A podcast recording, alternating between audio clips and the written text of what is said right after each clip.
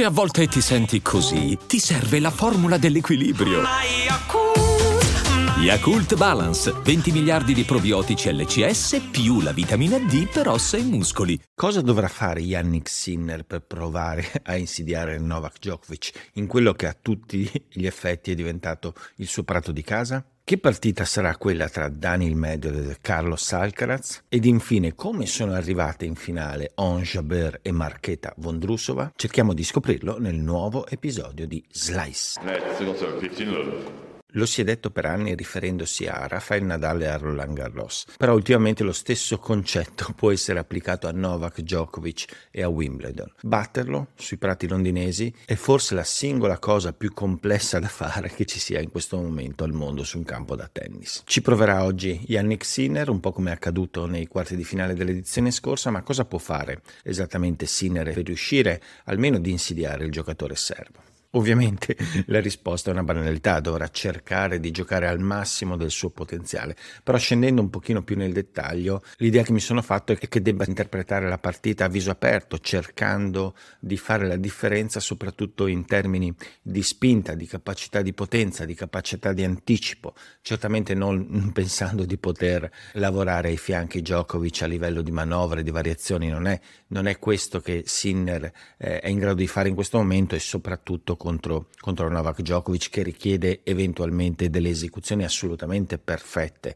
in termini di variazioni per potergli complicare effettivamente la vita. Quindi Sinner dovrà cercare di colpire la palla forte, di colpirla bene, colpirla presto e con precisione, insomma estremamente difficile da fare, però in passato il giocatore altoatesino alcune prestazioni di questo tipo le ha fatte vedere, mi vengono almeno in mente due o tre di quelle partite eh, giocate contro Carlos Alcaraz in cui ha proprio provato costantemente a mettere estrema pressione sull'avversario. Certamente Djokovic rispetto ad Alcaraz è un giocatore che è in grado, di, soprattutto mentalmente, di, di approcciare una partita di contenimento e ribattuta estremamente più solida e continua, almeno in questo momento. Però per Sinner probabilmente rimane l'unica via e la differenza in questi terri e la differenza in questo senso sarà la capacità di esecuzione. Particolarmente importante a mio avviso potrebbe essere l'utilizzo del lungolinea, soprattutto di rovescio, che non è sempre molto esplorato esplorato da Sinner nonostante la naturalezza del colpo, beh, il rovescio lungolinea sul dritto di Djokovic potrebbe creare qualche situazione di vantaggio all'interno dello scambio. Ovviamente oltre a questo anche sulla diagonale di dritto c'è la sensazione che possa esserci un vantaggio in termini di spinta e di solidità in una giornata buona di Sinner rispetto a Djokovic.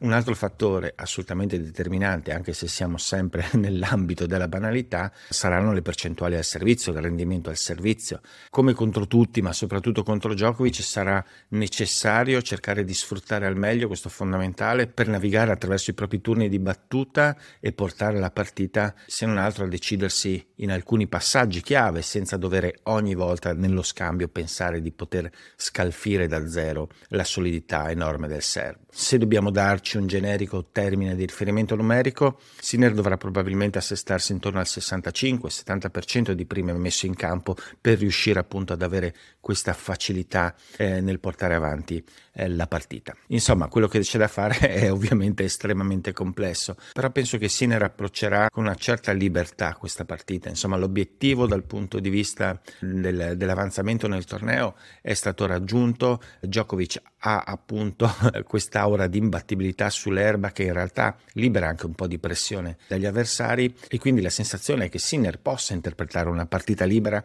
che poi gli permetta effettivamente di far andare il braccio a mille come gli servirà. E molto interessante sarà anche osservare lo sviluppo, soprattutto tattico, dell'altra semifinale, quella fra Carlos Alcaraz e Daniel Medvedev, soprattutto in relazione al precedente più recente, quella partita di Indian Wells letteralmente dominata dallo spagnolo, che riuscì in quell'occasione a esporre in modo totale eh, la posizione così arretrata in risposta di Medvedev, tempestandolo di serve and volley, di palle corte, di dritti estremamente efficaci in uscita al servizio e non lasciando assolutamente scampo a Medvedev che per tutta la partita non, non riuscì a trovare nessuna contromisura. E l'erba cambia ovviamente un pochino i termini tattici della partita, può favorire ulteriormente Alcaraz soprattutto nella, nell'idea di poter aggredire eh, direttamente dal servizio, appunto facendo serve molle oppure andando ad essere estremamente incisivo immediatamente col dritto, però offre anche qualche, qualche strumento per Medvedev per contrapporre della resistenza. Essenzialmente sull'erba è comunque un pochino più difficile utilizzare la palla corta, un elemento per Alcaraz estremamente importante per lasciare sempre nel dubbio dell'avversario nel colpo in uscita al servizio,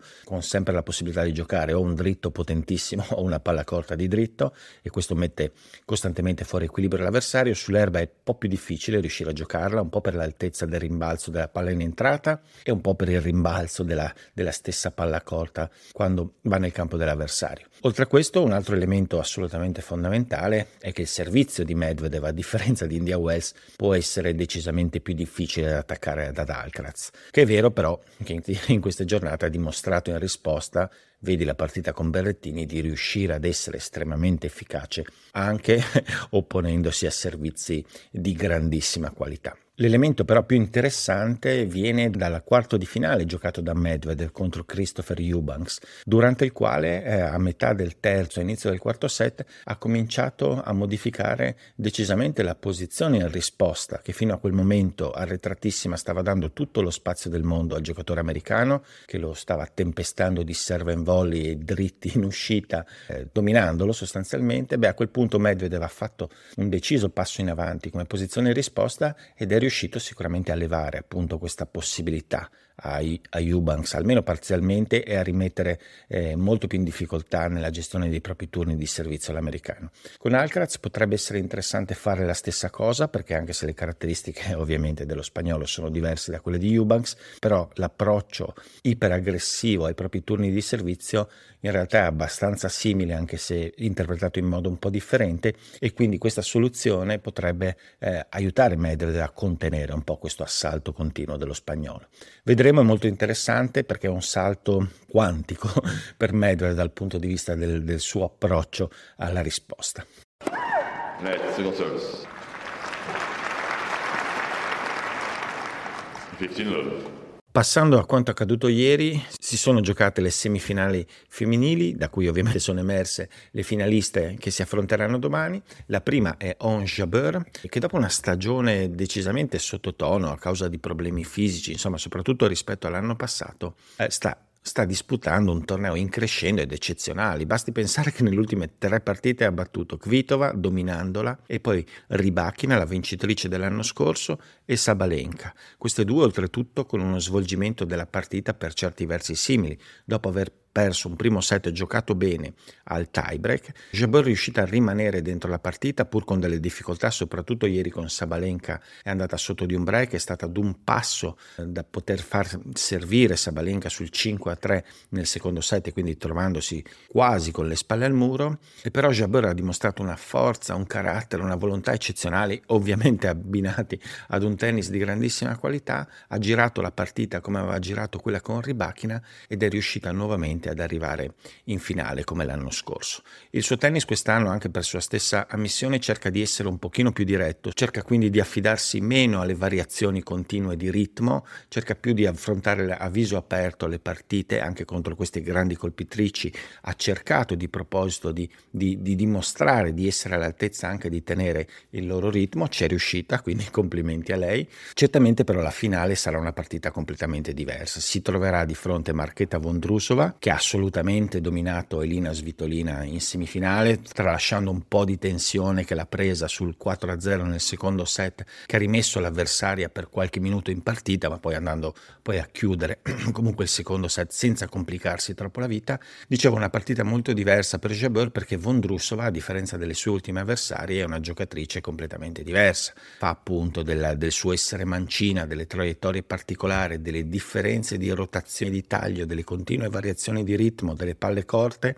è il marchio del suo tennis, quindi è una giocatrice per certi versi un pochino più simile, anche se poi stilisticamente è molto diversa da quella che è la Jabeur classica, insomma, e quindi anche per Jabeur ci sarà da affrontare qualcosa di differente. Sulla carta gli strumenti a disposizione sembrano essere di più rispetto a Vondrusova, però poi ovviamente in una finale così, così importante eh, la dinamica complessiva dell'incontro è sempre più indecifrabile perché entrano in gioco anche ovviamente elementi legati alla pressione, all'aspettativa. E questo sarà, sarà molto interessante da vedere in una partita che comunque potrebbe riservare moltissime variazioni che appunto si dicono mancare tanto nel tennis femminile attuale. questo è tutto per oggi, noi ci vediamo domani, così da vedere come effettivamente saranno andate queste semifinali maschili tanto attese. E adesso un bel caffè finito. Perché rischiare di rimanere senza caffè quando puoi abbonarti a Caffè Borbone? Prezzi vantaggiosi, costi di spedizione inclusi, tante possibilità di personalizzazione e l'abbonamento lo sospendi quando vuoi. Decidi tu la frequenza, la qualità, scegli tra le cialde e capsule compatibili e crea il tuo mix di gusti e miscele. Mai più senza caffè con l'abbonamento Caffè Borbone. Tutte le info su caffèborbone.com.